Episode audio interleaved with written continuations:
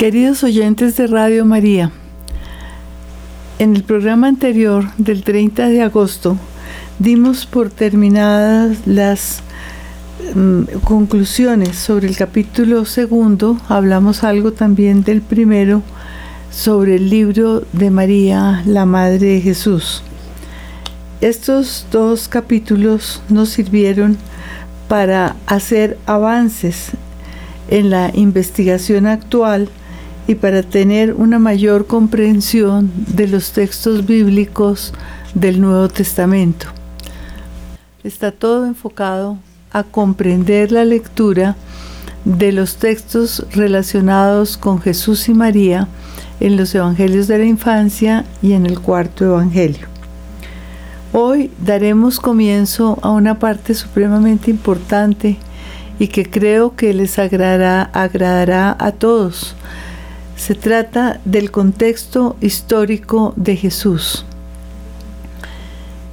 Ese contexto nos ayuda muchísimo a acercarnos a las figuras históricas del Jesús que pasó por este mundo haciendo el bien y de su madre, la Virgen María, de los primeros discípulos de esa iglesia primitiva que nos entregó los textos que tenemos hoy.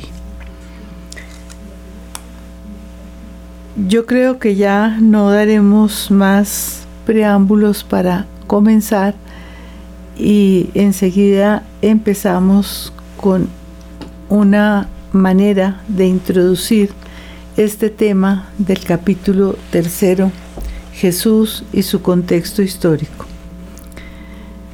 Antes de comenzar, considero necesario exponer la dinámica de esta contextualización, la cual contiene varios pasos. Después de enunciar la importancia de la hermenéutica en relación con la historia y de acudir a los textos del Nuevo Testamento que nos ofrecen datos objetivos sobre Jesús, algunos de ellos, y luego de conocer el proceso de formación del Nuevo Testamento estudiado en el capítulo anterior, donde consideramos la importancia inmensa que tienen las tradiciones orales, procederemos en estas páginas a ubicar el país de Jesús dentro del contexto amplio de su época en primer lugar, tras hacer algunas aclaraciones acerca del judaísmo. A través de sus propias acciones exponemos cómo Jesús, conocedor profundo de las escrituras del Antiguo Testamento y observante cuidadoso de todo aquello que le da a la revelación contenida en ella su verdadera identidad, se aleja de muchas de las normas exigidas por las autoridades judías de su tiempo. Desde el principio de estos programas llamamos la atención sobre el entorno galileo y aquí vamos a darle una importancia muy grande para conocer el mensaje de Jesús y sus hechos. Sabemos que Jesús vivió la mayor parte de su vida en Galilea. Freine, quien ilumina muy bien este dato, habla de Jesús como un Galileo judío yo prefiero hablar de un judío galileo. Hay diferencia de matices en estas dos afirmaciones.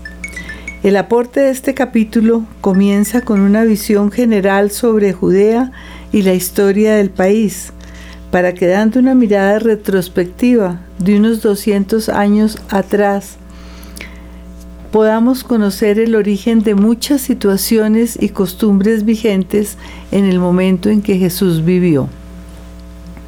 Esta contextualización de esta mirada retrospectiva es supremamente interesante porque vamos a conocer de primera mano cuáles son las razones de muchas de las costumbres que se vivían en tiempos de Jesús.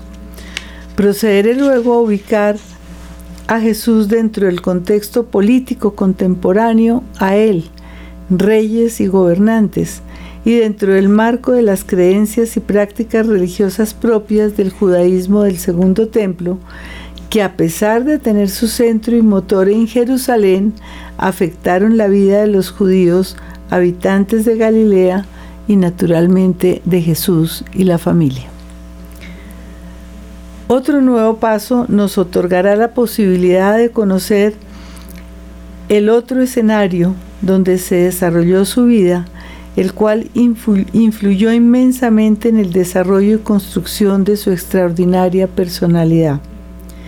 Y así como lo hicimos con Judea, ubicamos a Galilea dentro del amplio contexto de la historia, pasando a contemplar la Galilea que Jesús conoció. Entonces, fíjense, primero ubicamos el gran contexto de Judea, con todas sus implicaciones legales, políticas, sociales, y después pasamos a conocer la Galilea de los gentiles donde Jesús vivió. Al detenernos en el estudio de este entorno enriquecido por los descubrimientos arqueológicos de los últimos tiempos, se nos permite llegar a conocer datos que muchos cambios nos van a cambiar la visión que teníamos sobre este tema e iluminan la información contenida en los evangelios. Introduciéndonos en un ambiente como este, podremos comprender con mayor seriedad las posiciones y actitudes del Maestro de Galilea. Con él contemplaremos la Baja la Galilea, la Alta Galilea y la región del lago de Genezaret. Con él visitaremos o viajaremos por las ciudades que él visitó durante su vida pública, como lo narran los textos, pero tratando de comprender a través de estos últimos descubrimientos cómo eran en realidad, ubicando en ellas algunos hechos relacionados con el propio Jesús. Es necesario dar importancia a la belleza de la naturaleza que acompañó su vida y hace de él un artista contemplativo, quien asimilando los dones del Dios Creador, busca comunicar su mensaje de amor y de justicia a la humanidad sin hacer acepción de personas. Deja acontecer en él mismo el corazón de su Padre y opta libremente por escoger como primeros destinatarios de su buena nueva a los marginados, proscritos y maltratados por las leyes de la sociedad judía y de su misma religión. El mensaje y la vida de Jesús no son hechos del pasado. Por eso, por, la, por eso Él pasó por la historia revelándonos el corazón de Dios y esa misma historia nos permite actualizar en nuestra vida y en nuestro contexto su llamada transformadora.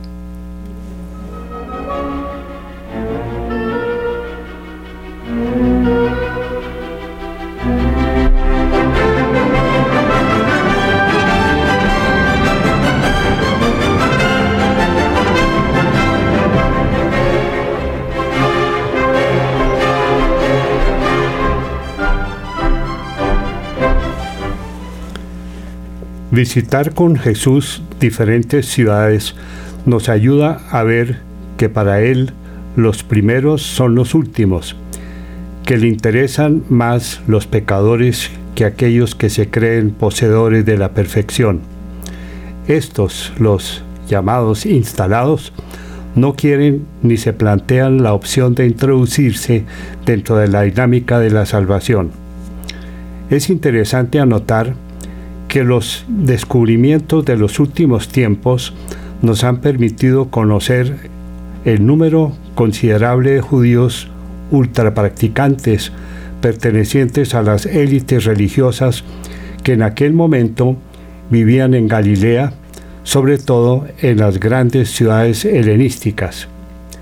No es a ellos a quienes Jesús durante su vida pública se dirige en primer lugar, Sale primero a las regiones rurales, donde encuentra a la gente más sencilla, pobre y abierta, mujeres y hombres más libres de prejuicios, dispuestos a escuchar la buena nueva contenida en su palabra y a seguir su llamada encaminando sus pasos hacia el dinamismo salvífico que les ha venido a proponer.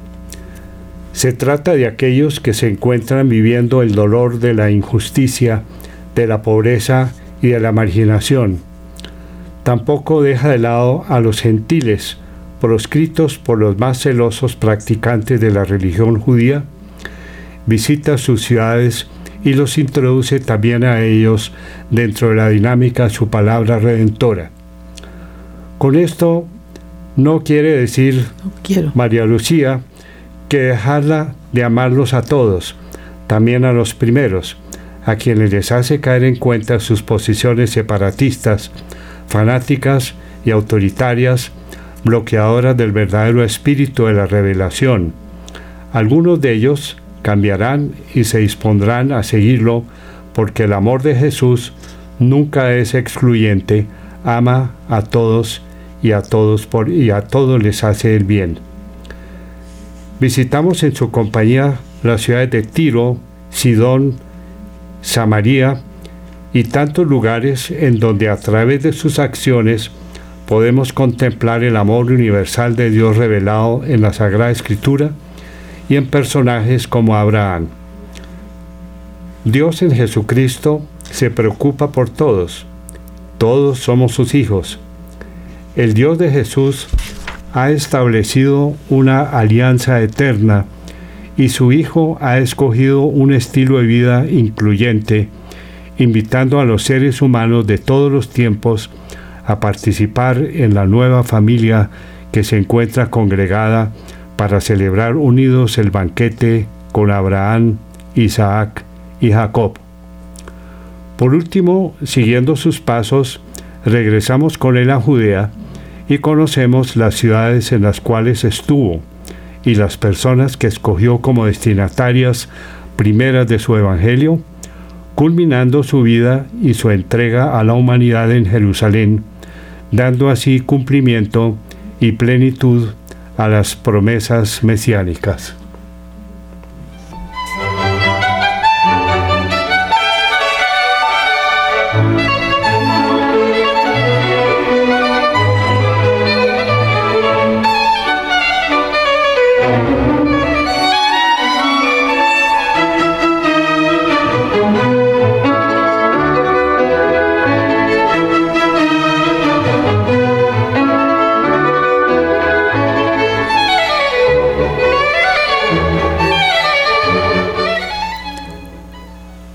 Proponemos caminar con Jesús. En épocas anteriores se ha tratado de contraponer la historia a la fe, pero a medida que las investigaciones avanzan, se puede comprender que hay un nexo muy profundo entre el hecho sucedido y la fe que lo confirma. Es preciso no confundir los datos que poseemos con los hechos sucedidos. Estos únicamente podremos encontrarlos a través de las interpretaciones contenidas en los mismos datos. Cuando los datos que poseemos son muy numerosos, como sucede en los textos del Nuevo Testamento, y armonizan entre sí, estamos acercándonos a los hechos. Fíjense que hemos dicho muchas veces esto. Cuando ustedes tienen datos de muy diversos personajes, de muy diversos lugares, de muy diversas situaciones, pero todos coinciden, nos estamos aproximando al hecho histórico. Bernard Lonergan, en su obra Insight, Estudios sobre la comprensión humana, ha estudiado a profundidad la profundidad que hay en ese paso del dato al hecho. En el caso de Jesús son muchos los datos que tenemos sobre Él en los textos. Sin embargo, la advertencia que estamos haciendo es importante, ya que únicamente tenemos acceso al Jesús de la historia a través de los recuerdos que sobre Él nos han comunicado los testigos creyentes. De ahí que autores como Dunn, en lugar de hablar del Jesús histórico, hablan del Jesús recordado. Hoy no existe un investigador serio que ponga en duda la existencia de Jesús de Nazaret.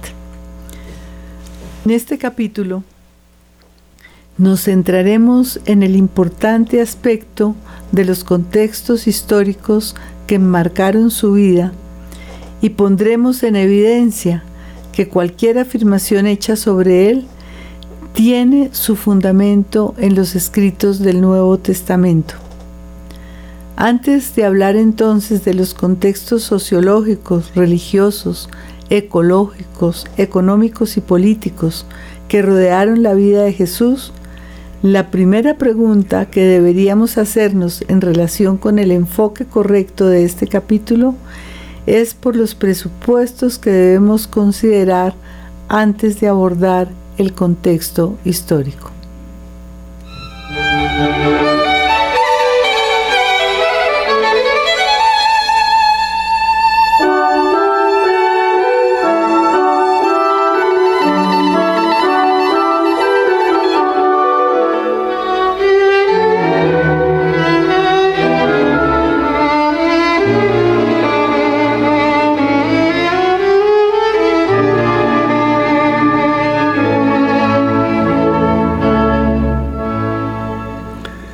Siguiendo con la dinámica de formulación de preguntas, vamos a hacer entonces la siguiente.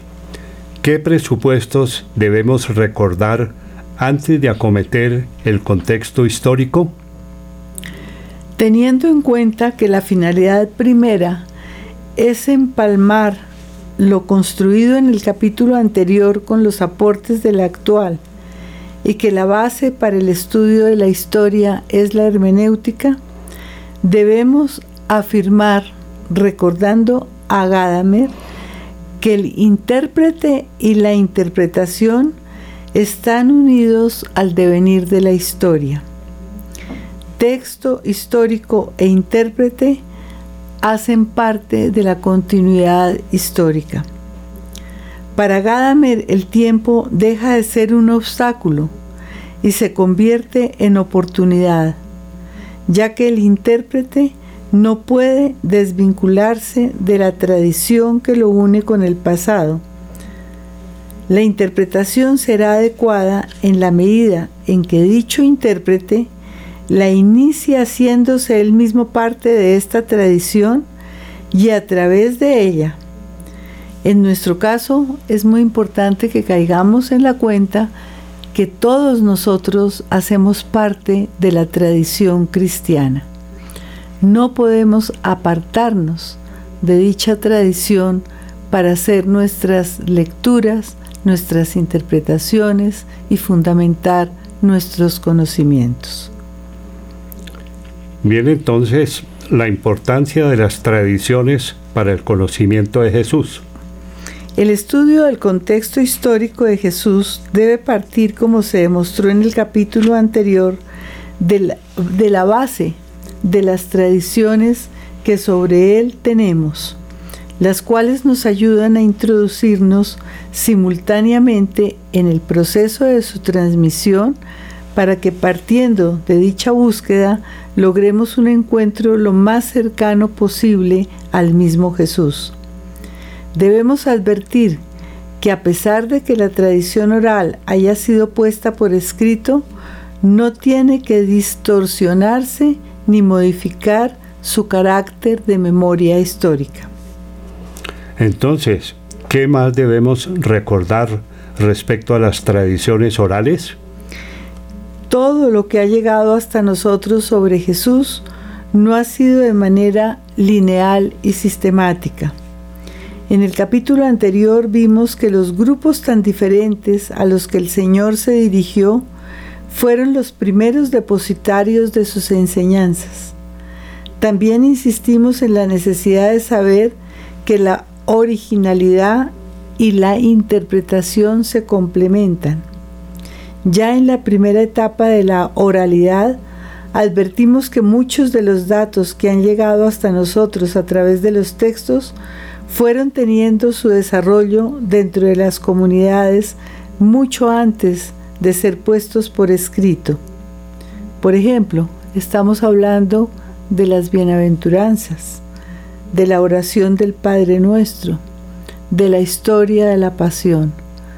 Todo esto se transmitió en primer lugar en forma oral y fue asimilado por los oyentes de, de memoria, que era la cultura que podía conservarse en aquel momento y que era vigente más que la tradición escrita. Sin embargo, los oyentes y los mismos cristianos primeros comprenden la necesidad de ir poniendo estos textos por escrito. Con seguridad, esos textos hicieron parte del patrimonio de los testigos que escucharon directamente las enseñanzas de su maestro. Del mismo modo, en los evangelios encontramos, aunque con variaciones, muchísimos datos que se remontan y proceden del propio Jesús. Él era el Maestro, y muchos de los que lo escucharon, que se convirtieron en sus discípulos y seguidores, no solo conservaron sus enseñanzas, sino que también las iban transmitiendo. Pensemos, por ejemplo, en sus palabras durante la última cena. Fueron comunicadas por Pablo como recibidas ellas con anterioridad. Representan el caso típico de una tradición recordada y procedente del mismo Jesús. Recuerden ustedes que Pablo escribe a partir del año 50-51, 20 años después de la crucifixión. Y Pablo ya habla de una tradición recordada que él recibió de los primeros discípulos. De manera que esa tradición de las últimas palabras de la cena se ve que impactó tanto a sus oyentes que ellos se encargaron de transmitirla lo más textualmente posible. Tampoco podemos olvidar el importante papel de la memoria en el mundo antiguo, como les acabo de decir, ni dejar de recordar que la formación de tradiciones se va dando dentro de un proceso comunitario. Los discípulos de Jesús recordaron no solo sus hechos, sino muchas de sus palabras. Estas, fueron rememoradas a través de dichos y frases que con seguridad los conmovieron hasta tal punto que las conservaron a través del tiempo por medio de un proceso de repetición y transmisión llevado a cabo en las reuniones tanto en el tiempo prepascual como después de la Pascua, posiblemente en asambleas comunitarias y celebraciones litúrgicas.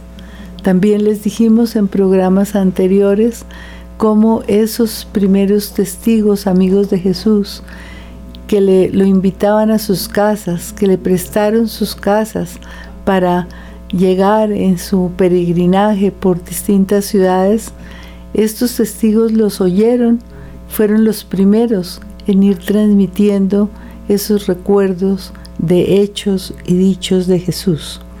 Y es posible que en esas comunidades celebradas, eh, acogidas en esas casas de familia, fueran las primeras celebraciones litúrgicas donde se conmemoraba la cena del Señor. En dichas tradiciones sobre Jesús encontramos rasgos constantes y coherentes que revelan el impacto que sus acciones, enseñanzas y palabras tuvieron en sus amigos y discípulos. En los Evangelios tenemos muchos ejemplos de narraciones que reflejan tanto la oralidad como la tradición compartida. Y en esto podemos entrever la flexibilidad de la tradición oral, lo cual demuestra su posterior adaptación y desarrollo.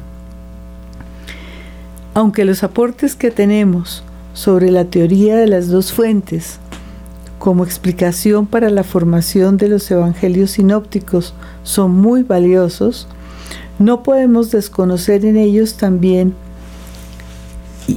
y, en Juan también las huellas del impacto producido por el propio Jesús en sus propios discípulos, en sus primeros discípulos, huellas puestas en evidencia en los fundamentos de la tradición viva de los primeros tiempos y celebrada en las casas por las comunidades primitivas.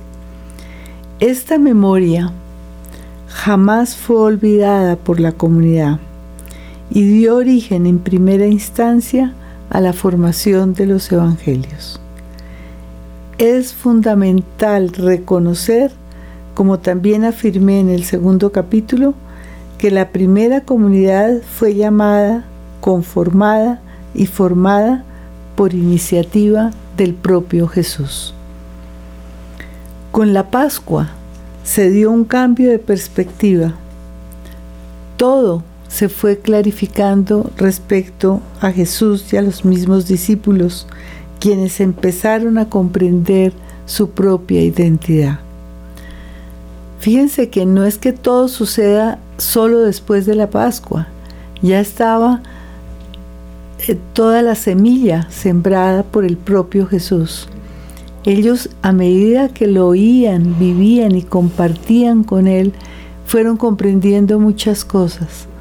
Pero después de la Pascua, después de la resurrección, se les va clarificando todo y comprenden no solo esa identidad divina de su Maestro, sino su propia identidad.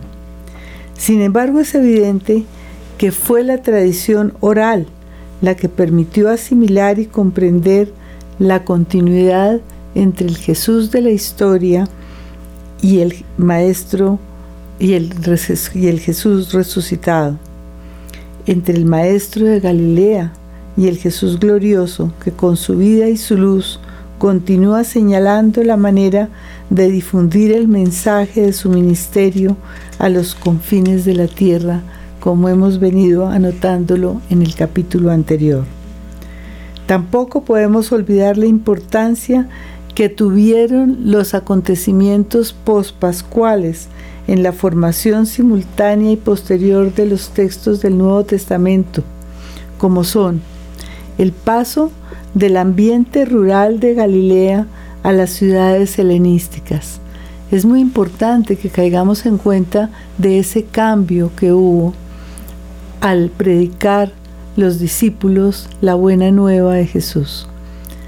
Se pasa del ambiente rural del maestro de Galilea donde el propio Jesús impartió su noticia, su buena nueva, donde compartió con los discípulos sus comidas, sus visitas, su predilección por los que más sufrían. Todo este mensaje va pasando de ese ambiente rural al ambiente urbano de las ciudades y de las ciudades helenísticas. La comunicación de las palabras y recuerdos sobre Jesús, primero en arameo y luego en griego. Eso también les hablamos en capítulos anteriores de la importancia de conocer este cambio para poder interpretar correctamente los textos. La lengua en la que Jesús predicó fue el arameo, pero la lengua en que los, las primeras comunidades transmiten el Evangelio es el griego. El paso del ambiente del judaísmo contemporáneo a Jesús al mundo del imperio romano, con todo lo que éste contenía. A través de estos hechos podemos apreciar que todo se remonta a Jesús y se conserva en la composición de los textos, los cuales nos permiten constatar que la tradición sobre Jesús es su parte esencial.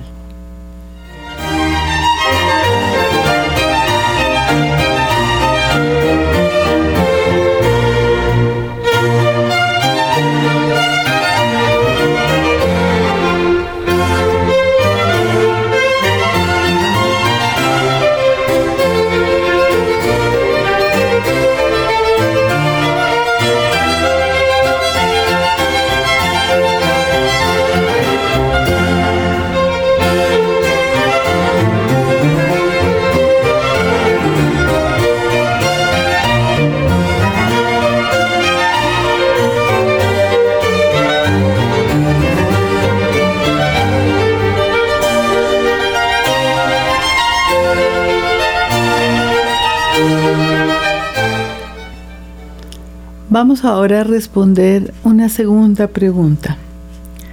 Desde los datos fundamentales que se pueden afirmar sobre Jesús a un nivel histórico, ¿cuáles podrían ser algunas de las maneras de acercarnos a Él? En el capítulo anterior se dijo que algo imposible en el caso de Jesús de Nazaret es conocerlo por fuera del testimonio que de él tenemos en las, escrituras del Nuevo Testamento. Y como se ha recalcado a lo largo de todo el capítulo, todos los textos presentes en ellas están impregnados de la fe en el misterio pascual y es desde esa luz por él esparcida que los discípulos recuerdan hechos, sus dichos, su historia y comienzan a comprender su identidad. Así pues, encontramos con Jesús desprovistos de las fuentes que nos lo dan a conocer, es una empresa impensable. Eso no quiere decir que resulte imposible extraer datos objetivos de los textos que nos posibiliten estudiarlo desde diferentes perspectivas. Como veremos en el capítulo siguiente, los datos suministrados por los evangelios de la infancia están iluminados no solo por la fe, sino también por el mensaje teológico que pretenden darnos los evangelistas Mateo y Lucas, y si conocemos mediante la contextualización histórica los elementos obtenidos acerca del ministerio público de Jesús y los hechos sucedidos en Galilea y en Judea en los distintos periodos de su vida, podemos acercarnos a las circunstancias que rodearon su infancia, su adolescencia, su juventud y más adelante su misión, su pasión y su muerte. En este punto es indispensable decir que si bien Mateo y Lucas, con sus respectivos evangelios de la infancia, muestran un cierto interés biográfico, su narración ciertamente no busca ser un simple, una simple biografía del Señor Jesús, sino una gran síntesis que evidencia también realidades profundamente bíblicas y teológicas, las cuales naturalmente conducen al creyente a conocer la identidad de Jesús. Pero los textos neotestamentarios no nos dicen nada sobre el transcurso de su infancia, su educación, formación y los primeros años de su edad adulta. Por otra parte, los cuatro evangelios nos proporcionan muchos otros datos, sin duda todos ellos iluminados por la fe en la resurrección, aunque con seguridad, como también se ha afirmado, la tradición sobre Jesús comienza mucho antes de la Pascua y fue inaugurada por él mismo cuando instruye a sus discípulos con elementos sustanciales de su propia doctrina y los envía a anunciar su mensaje. La proclamación cristiana comunitaria comienza con la Pascua y es en este momento cuando el proclamador pasa a ser el proclamado. El Jesús terreno empieza a contemplarse a la luz de la Pascua, esto es, queda iluminado por el resucitado y los testigos ven y comprenden que el crucificado ha resucitado y vive para siempre. Por eso los evangelios no son simples narraciones sobre el pasado de un Jesús que vivió, sino el testimonio de un Señor Jesucristo que vive. No son solamente un recuerdo, sino una realidad que continúa aconteciendo y como dice Skillebex, proclaman la historia de un viviente. Los evangelios anuncian una fe que no comienza con ella misma, sino se afirma y vive de una historia que la precede y aunque hable en términos de un pasado, está dando sentido y ratificando el momento presente. La comunidad pospascual posee una profunda inteligencia sobre su propia situación se solidariza con aquellos que están despertando a la fe en el resucitado y fueron los primeros llamados por el propio Jesús. Invita a conocer no solo a Jesús y su mensaje, sino también los contextos dentro de los cuales se desarrolló la historia del Maestro de Nazaret.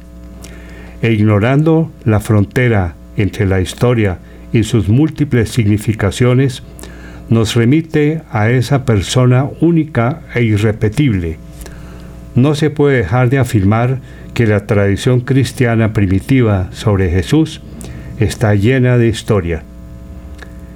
Es indispensable conocer, como se mencionó anteriormente, la formación de los evangelios y también las formas de hablar del propio Jesús, quien, como ya sabemos, usó distintos géneros para transmitir su mensaje, bienaventuranzas, parábolas, palabras sapienciales, ayes, paradojas, paralelismos, antitéticos y otros elementos.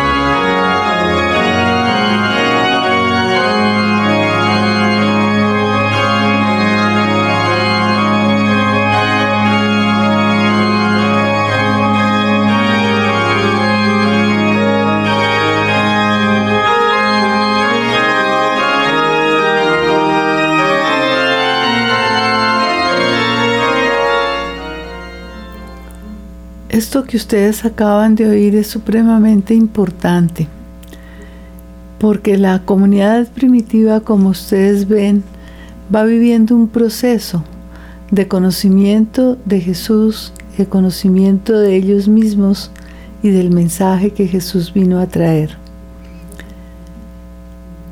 Nosotros hoy somos poseedores de toda esa tradición de todo ese mensaje, de toda esa sabiduría.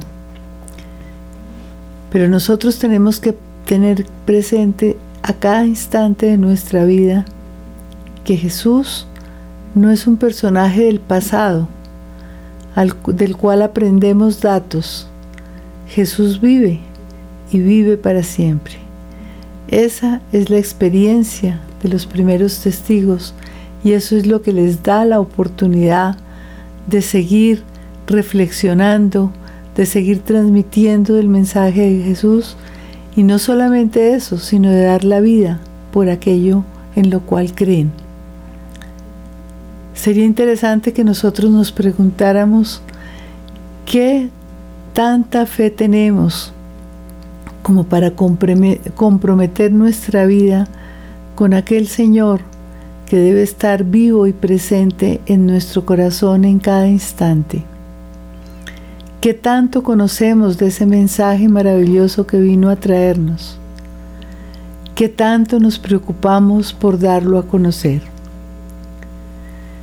Se debe afirmar también que a pesar de contar indiscutiblemente con muchas lagunas acerca de la historia de Jesús, no son pocos los datos históricos que poseemos.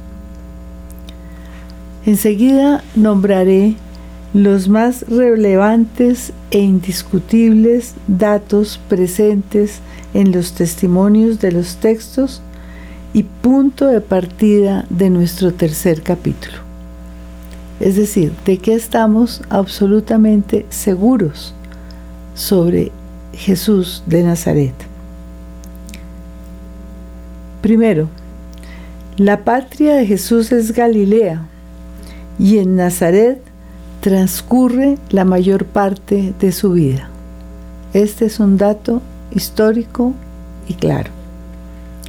Segundo, su familia es judía y creyente. Estaba profundamente vinculada al templo de Jerusalén y a las prácticas del judaísmo. Tercero, su padre era carpintero, tecton. Tecton quiere decir constructor. este aspecto de la profesión del Padre de Jesús en la historia de José es fundamental conocerla porque tecton es una profesión muy valorada en el momento en que Jesús vivió y claro, incluye dentro de esto la carpintería. Y posiblemente Jesús también era tecton, era constructor y carpintero. Conocemos tanto los nombres de sus padres, José y María, como los de sus hermanos, Santiago, José, Judas y Simón. Marcos 6.3. Al hablar de hermanos, no necesariamente debemos referirnos a un parentesco como lo consideramos nosotros hoy. Las palabras hebreas aj, ajá, hermano, hermana, no deben entenderse solo para significar a los hijos nacidos de los mismos padres. El hebreo, como tantas veces les hemos dicho, no es un idioma rico en vocabulario, como pueden serlo el griego, el español, el francés. Con estas palabras puede, significarse la realidad de primos, tíos, parientes. En el Nuevo Testamento estos vocablos se encuentran traducidos por las palabras griegas adelfos, adelfes, hermano, hermana. Esto se ha prestado para interpretaciones que consideran a los hermanos de Jesús como hermanos carnales. Eso es algo que nosotros los católicos no admitimos. Y es esta la causa. Otro dato histórico. Se nos dice que su familia se opuso a su misión cuando ésta comenzaba. Marcos 3:21, 35, Juan 7:5. Pero más tarde, muchos de sus miembros se incorporaron a la comunidad creyente, convirtiéndose en discípulos y en misioneros. Hechos 1:14, Prima Corintios 9:5. Otro dato. La lengua de Jesús era el arameo de Galilea. Y aunque los evangelios se escribieron en griego y este hecho supuso una traducción de sus palabras, no podemos dejar de preguntarnos, sabiendo que el judaísmo de su época ya se había helenizado, si él también hablaba dicha lengua es algo que debemos considerar como muy posible, ya que entre sus oyentes había muchos gentiles y además a causa de su trabajo como tecton al lado de su padre José, tuvo que trabajar y negociar con muchos extranjeros que solamente conocían la lengua griega. De manera que Jesús no solamente hablaba el arameo, sino casi con total seguridad y certeza el griego y también el hebreo. Y el latín. No sabemos si también posiblemente el latín, porque con Pilatos, que solo hablaba latín, habló y entendió. Otro dato, el hebreo se usaba para el culto y era conocido por los eruditos. Fíjense que estamos hablando por una parte del arameo, pero ahorita estoy hablando del hebreo. Ese hebreo culto solamente lo conocían los eruditos. Podemos afirmar, como podemos comprobarlo, en la sinagoga de Nazaret, que Jesús comprendía y leía las escrituras en dicha lengua. Lucas 4, 16, 22. O sea que Jesús era una persona supremamente culta. Otro dato, Uno de los datos más atestiguados es su bautismo en el Jordán por Juan Bautista, punto de partida de la actividad pública de Jesús. Y por último, existe una disparidad sobre la duración de su ministerio público. Para los sinópticos pareciera que solo es un año, pero para Juan Jesús celebró con sus discípulos tres Pascuas en Jerusalén. Más adelante vemos cómo es de sencillo eh, comprender por qué esta disparidad. En la elaboración de este capítulo, aunque tendremos muy en cuenta los datos proporcionados por el Nuevo Testamento, acudiremos también a fuentes extrabíblicas para enriquecerlos y conocer más el contexto dentro del cual vivieron Jesús, su familia, sus oyentes y sus discípulos.